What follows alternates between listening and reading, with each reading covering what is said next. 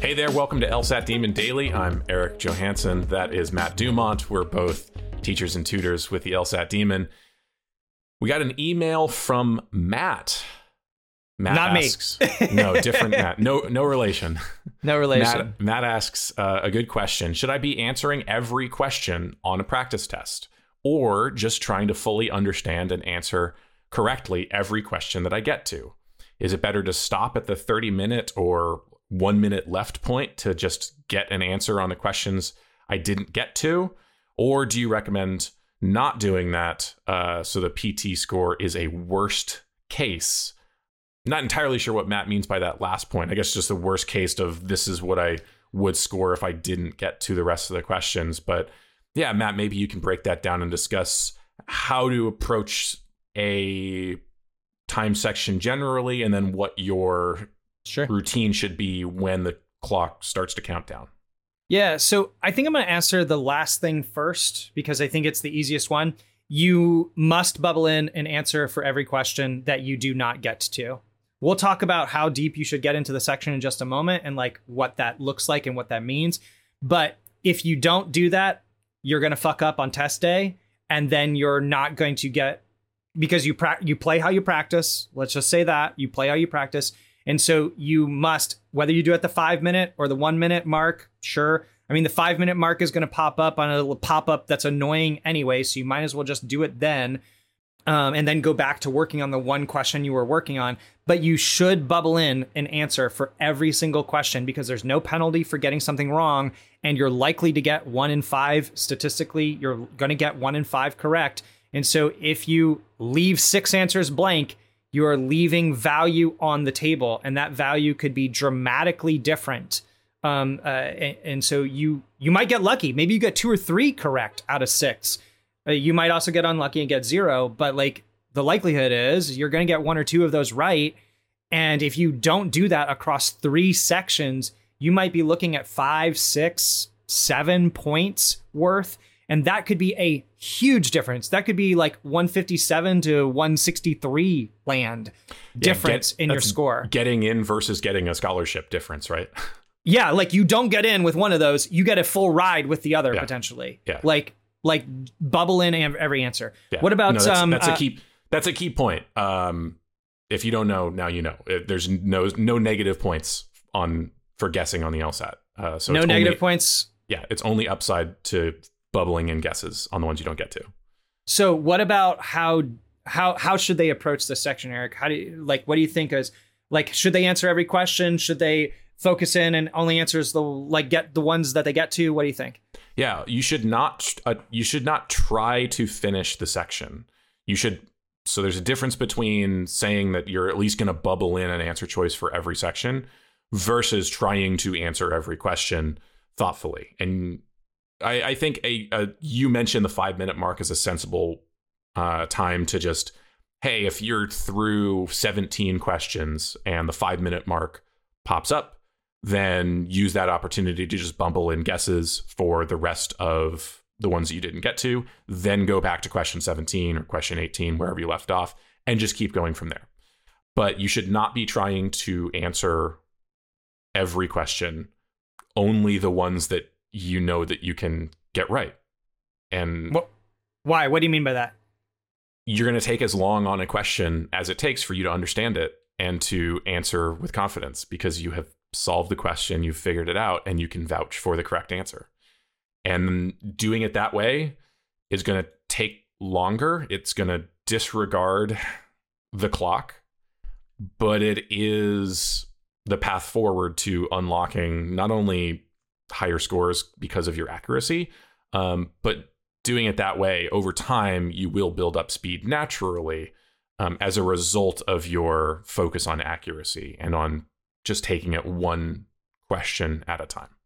So you're saying we should actually understand these questions so that we can answer them correctly? Yes. Yeah. Right. Like, yes, totally. I just want to double down on everything that Eric just said. This is a question that we get a lot in class. We get, I'm sure that you get this question emailed to the pods frequently, We also get asked this on the Demon Live. We both teach for Demon Live, and we get I get this question all the time. How do I get to the end of the section with enough time? And I'm like, why are you trying to do that? Do you recognize that the questions get more difficult as you go along? Because the last 5 questions as a group are going to be significantly harder than the first 5, right? Mm-hmm. It gets ramping difficulty as you go. That doesn't mean there won't be an easy one at question 22, but generally speaking, 20 through 25 are going to be harder than 1 through 5. And so you're rushing through the easy ones and potentially missing them because you're misreading stuff. You're not fully understanding what the argument's actually saying. You're not taking time to predict what the problem is and therefore what the answer is related to. You're maybe misunderstanding the question because you're like, man, I got to keep going. I got to get to question 24. And so you're missing question 2 and question 6 and question 11 along the way. Mm. The problem isn't that you didn't have enough time. It's that you didn't take the time to get those early questions correct. Low-hanging fruit. If you get 1 through 17 or so correct on all 3 sections, you're going to be in the 160s. Yeah, that's great. That's great. That's a shoot for higher, sure. But if you're right now in, say, the 140s or 150s, and you're looking up at, I want to be in the 160s, and you're finishing everything, that's your problem. Your problem is that you don't actually understand the things that you're missing in the moment. Therefore, you're missing them. Some questions take 3 minutes. Some questions take 5 minutes. Other questions take 30 seconds. And if you give yourself the time, no matter what it is that requires, at least you're getting paid for your work. If you spend 2 minutes on a question and you're like, oh shit, I gotta get going. I gotta move on to the next question. I'm spending too much time. And then you're like, well, toss up. I'm gonna just pick A. And then you miss it. You've now flushed 2 minutes down the toilet. That's the biggest waste of time that you could possibly do. Mm-hmm. And so I just really wanna encourage people, take the time with each question, because if you get 10 in a row correct in 35 minutes, tomorrow you can get to 11. Yeah. It's sort of you can kind of think of those early questions as the foundation for your house, right? Imagine you have 35 minutes to lay all the bricks for a house. Well, are you going to get concerned about the fact that it's you only have 35 minutes and then you rush things? Yeah. Or are you just going to take time to solidly lay the foundation? What would you rather have? This is a really terrible metaphor, so I'm going to drop it entirely. I love it. Keep going with it. Oh, okay. Assuming that you have 5 chances to build the house. I love this isn't your only attempt at building the house. Are you going to freak out about the fact that you only have 35 minutes to do it and rush it so that you end up with a rickety ass house, which is going to collapse upon you because you forgot some of the bricks in the foundation? Yep. Or would you rather build the walls, but maybe not the ceiling, but the walls are totally solid? Yeah. Which one's better? I mean, depending on what you're looking for in life. I mean, no, the point is totally valid. You cannot get to the 170s if you don't get to the 160s. You can't get to the 160s if you don't get to the 150s. And you're never going to get to the 150s if you are attempting all the questions and missing 15 out of the section, right? Mm-hmm. You could randomly guess, just don't even sit down, just randomly pencil in stuff, and you might get around the same score. Instead, spend your entire 35 minutes, relish the time that you get to understand and unlock those particular questions you're actually attempting. If you get 10 in a row correct and bubble in answers for the rest of them, you'll be striding into the low 150s. And you can then build upon that because you laid the foundation. To borrow Erik's metaphor, you've laid the foundation for your successful house building. You're not slapdashing it and it's just going to all come crumbling down because there's giant holes because you missed question 2, you missed question 6, you missed question 11. Thank you for indulging me in that tortured metaphor. It was so good. I love it. All right. Okay, quickly, 2 questions. Somewhat interrelated, getting back to, I think, Matt's interest in how to treat the final minutes of a section. One I get a lot. I know I only have like 2 minutes left. And question 21, which I'm on right now, I'm just not getting it. Okay. So should I just like skip over it and go to the next one and try to get the next one instead? Because this one seems really hard. So am I better off just skipping to use my remaining 2 minutes on a different question instead? Since I'm struggling with this one. I mean, like, I get the impetus and like I get the idea that might be right in some very particular circumstances, but I'm not clairvoyant. And so I don't know if that next question is harder or not.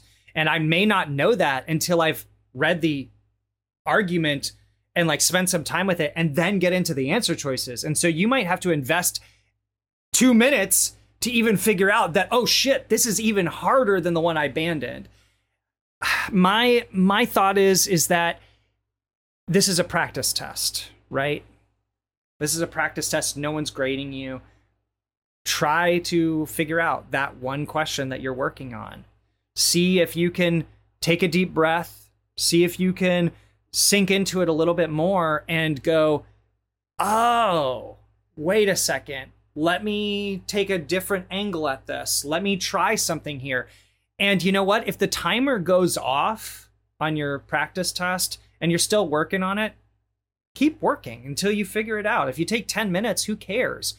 I think there's more value in working at it rather than abandoning ship, because if you abandon ship in your practice tests, I think you're probably more likely to do it on the real day. And that could be a really unfortunate circumstance in that real day situation. So I don't see the value of doing it. Like, it's a very risky payoff, maybe like low odds, risky payoff. And I think there could be a lot of benefit of you right now sticking it out, actually learning from it, and then not struggling with that thing in the future because you've made the connection. I think there's more value in that, especially in your practice tests. Totally agree. I also will tell students frequently, like, you sort of have to have the confidence that if you take that breath, like you mentioned, and refocus on understanding the passage, that you're probably only like 15, 20 seconds away from seeing the thing that you didn't before and figuring it out.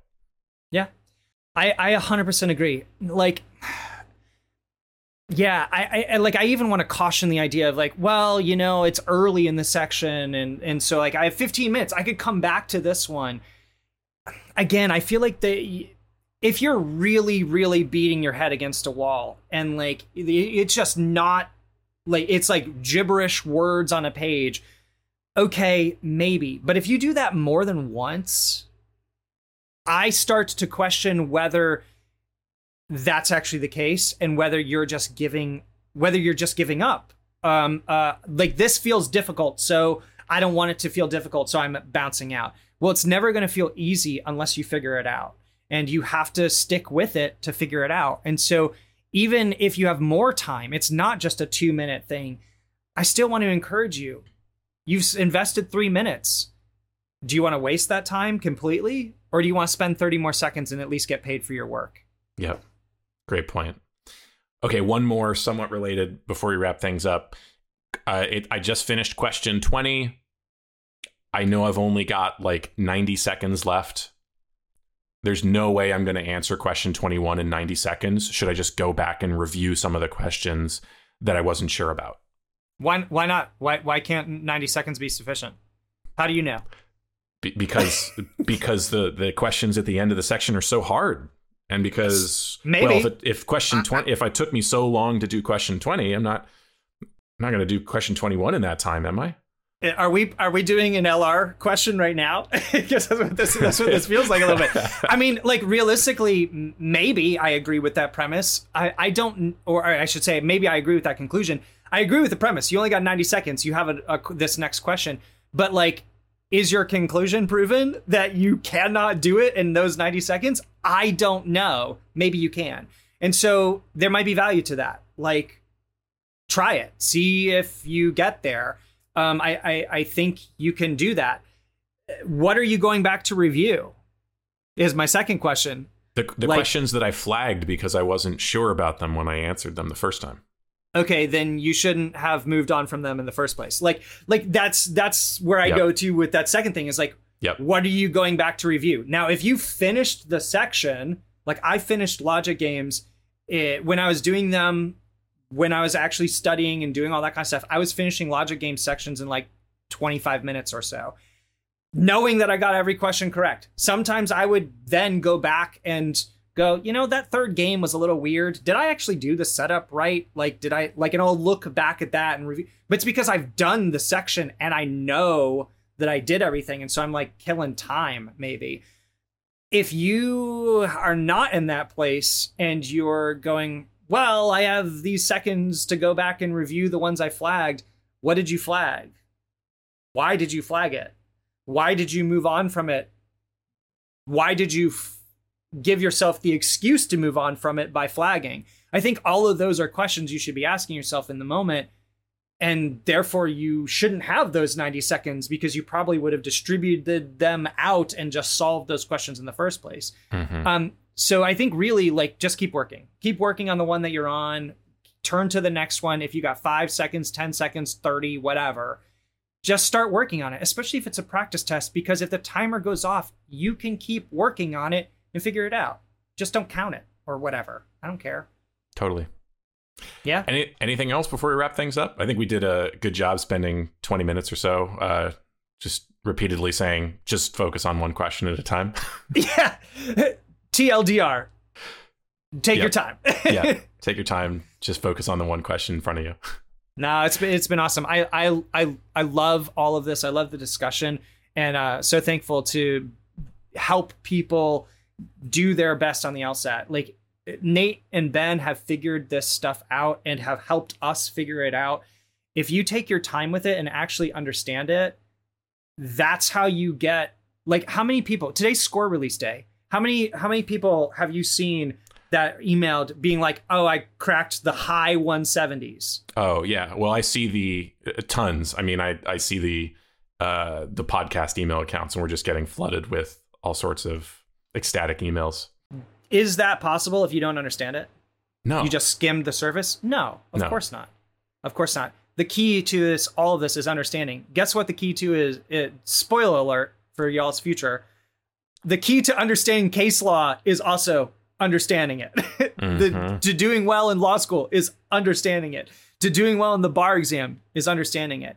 You're signing up for a lifetime of being the one who understands it. And so I really hope that people start that practice now, start that process now, start that work ethic now. I'm going to be the one who understands it. Take all the time. That's how you get there. Excellent. Thanks, Matt. And thank you, Matt, for writing into the show. Email daily at lsatdemon.com if you'd like to ask us a question or share some LSAT or law school admissions news. Thanks for listening.